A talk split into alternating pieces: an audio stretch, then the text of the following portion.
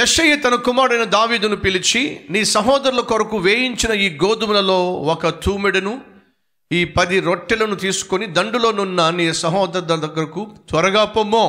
దావీదును పిలిచి, బాబిట్రా నిన్న ఈ గోధుమలు తీసుకో, ఈ పది రొట్టెలు తీసుకో, మీ అన్నయ్యలు యుద్ధం యుద్ధానికి వెళ్ళారు, వాళ్ళ దగ్గరికి వెళ్ళి ఇవి అందించు అని దావీదుకు చెప్తే, దావీదు ఏమనాలి చెప్పండి? నాన్న, నీకు వేరే పనేం లేదా? మన ఇంట్లో పనివాళ్ళు లేరా? ఈ రొట్టెలు మోసుకెళ్ళడానికి, ఈ గోధుమలు మోసుకెళ్ళడానికి నేనే నీకు తేరగా దొరికానా? ఇంకొకసారి ఇలాంటి చిన్న చిన్న పనులకు నన్ను పిలవు మాకు. నేనేమనుకుంటున్నావు అసలు నువ్వు? ఇలాంటి కబుర్లు చెప్పలా. దయచేసి గమనించండి ప్రియ సహోదరి సహోదరులు, చాలామంది గొప్ప గొప్ప పనులు మాత్రమే చేయాలనుకుంటారు. చిన్న చిన్న పనులు అస్సలు చేయడానికి ఇష్టం ఉండదు. చిన్న చిన్న పనులు చేయడానికి చాలా నామోషీ ఫీల్ అవుతారు. నేనేమనుకుంటున్నావు? నేనేమన్నా చిన్నోన్నా? నేనేమన్నా చిన్నదాన్నా? నేనేమన్నా చేతగానిదాన్నా? చేతగాని వాడినా అని నువ్వు అన్నావనుకో, ఎందుకు పనికిరావు. వినండి, ఆనాడు తండ్రి పిలిచి గోధుమ సంచిచ్చి కొన్ని రొట్టెలు దాంట్లో పెట్టి, పట్టుకెళ్ళు. ఎక్కడికి నాన్న? యుద్ధానికి వెళ్ళు, మీ అన్నల దగ్గరకు వెళ్ళి ఈ రొట్టెలు, ఈ గోధుమ వేయించిన గోధుమలు పట్టుకెళ్ళు అంటే, దావీదు ఏ పని చెప్తే ఆ పని చేసేవాడు. దావీదులో అస్సలు మీకు గర్వం కనిపించదు. దావీదు జీవితం మొత్తం చదవండి, దావీదులు మీకు అస్సలు గర్వం అనేది కనిపించదు. నేను నరుణ్ణి కాదు, నేను పురుగును అన్నాడు. దావీదును సౌలు తరుముతూ ఉంటే సౌలును చూసి, సౌలా నాయనా రాజా, నన్ను ఎందుకు తరుముతావయ్యా? నేను చచ్చినా కుక్క లాంటి వాడినయ్యా, నన్ను ఎందుకు తరుముతావు నువ్వు? మరొక సందర్భంలో అంటాడు, నేను కుక్కినా పేను లాంటి వాడిని, మీకు పేను కనిపిస్తే ఏ చేస్తే చెప్పండి, కుక్కి పడేస్తాను. నేను నల్లి లాంటి వాడిని, కుక్కితే చచ్చిపోతాను, ఎందుకు చెప్పు నాకు కూడా. నిజమా? దావీదు నల్లి అంటాడా? సింహాన్ని చంపడేశాడు. దావీదు నల్లి లాంటి వాడా? గొల్యాతును చంపి పడేశాడు. దావీదు నల్లి వంటి వాడా? ఫిలిష్తీయులను పరుగులు తీయించాడు. దావీదు పేరు చెప్తే చాలు భయపడి చచ్చేవాళ్ళు.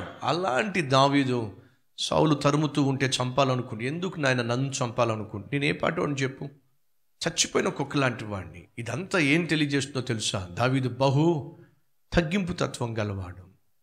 దావీదును దేవుడు మహారాజుగా చేసిన కారణం తెలుసా? అతడు అంత గొప్పగా తగ్గించుకున్నాడు. తనను తాను తగ్గించుకొని వారిని దేవుడు ఏం చేస్తాడు?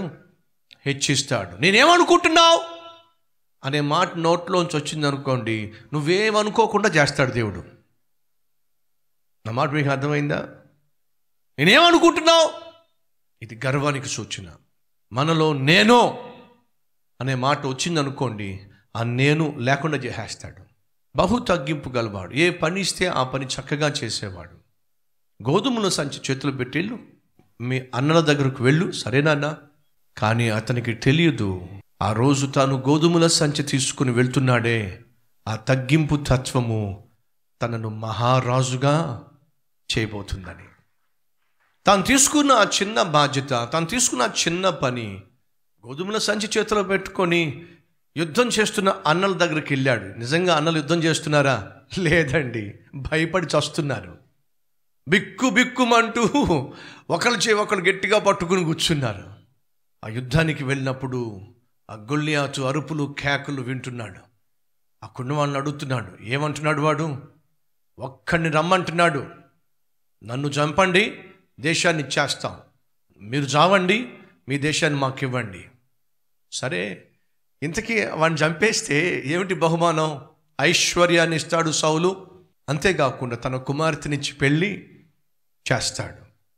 అప్పుడు విన్న వెంటనే దావీదు ఏమన్నాడు తెలుసా? సున్నతి లేని వీడు సైన్యములకు అధిపతియగు యెహోవాను తిరస్కరించుటకు ఏపాటివాడు, వీడిని చంపి పడేస్తా. ఎంత ధైర్యం అండి! దావీదు అన్నంత పని చేశాడండి. దేవుని సహాయంతో, దేవుని యొక్క హస్తబలముతో వెళ్ళి గొల్యాతును చంపేశాడు.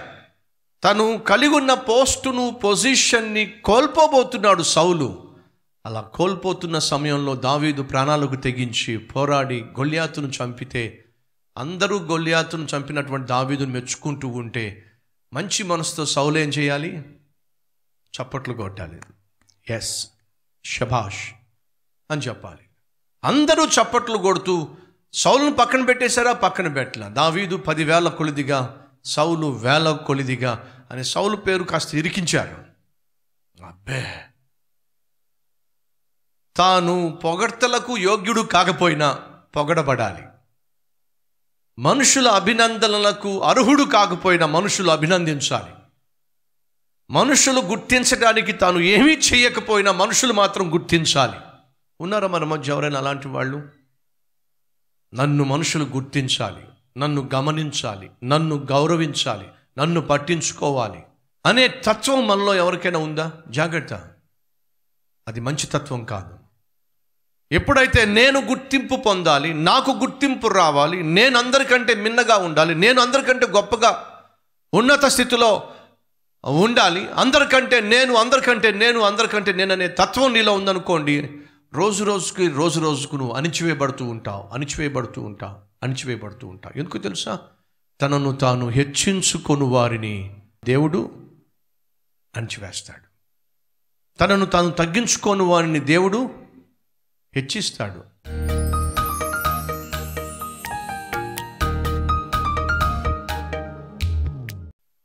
మహా పరిశుద్ధుడు అయిన ప్రేమ కలిగిన తండ్రి, దివ్యమైన నీ పరిశుద్ధ గ్రంథములో హెచ్చరికతో కూడినటువంటి సందేశాలు, మా జీవితాలకు కుటుంబాలకు అత్యవసరమైనటువంటి సత్యాలు ఈరోజు మాతో పంచుకున్నందుకు నీకు స్తోత్రాలు. విన్న వాక్యాన్ని క్రియల్లో పెట్టుటకు ప్రతి ఒక్కరూ సమాధానపడి ఇక నుంచైనా తమ ఇంటిని ఒక పరలోకంగా మార్చుకోగలిగిన కృప ప్రతి భర్తకు భార్యకు దయచేయమని యేసు నామం పేరట వేడుకుంటున్నాం తండ్రి. ఆమేన్.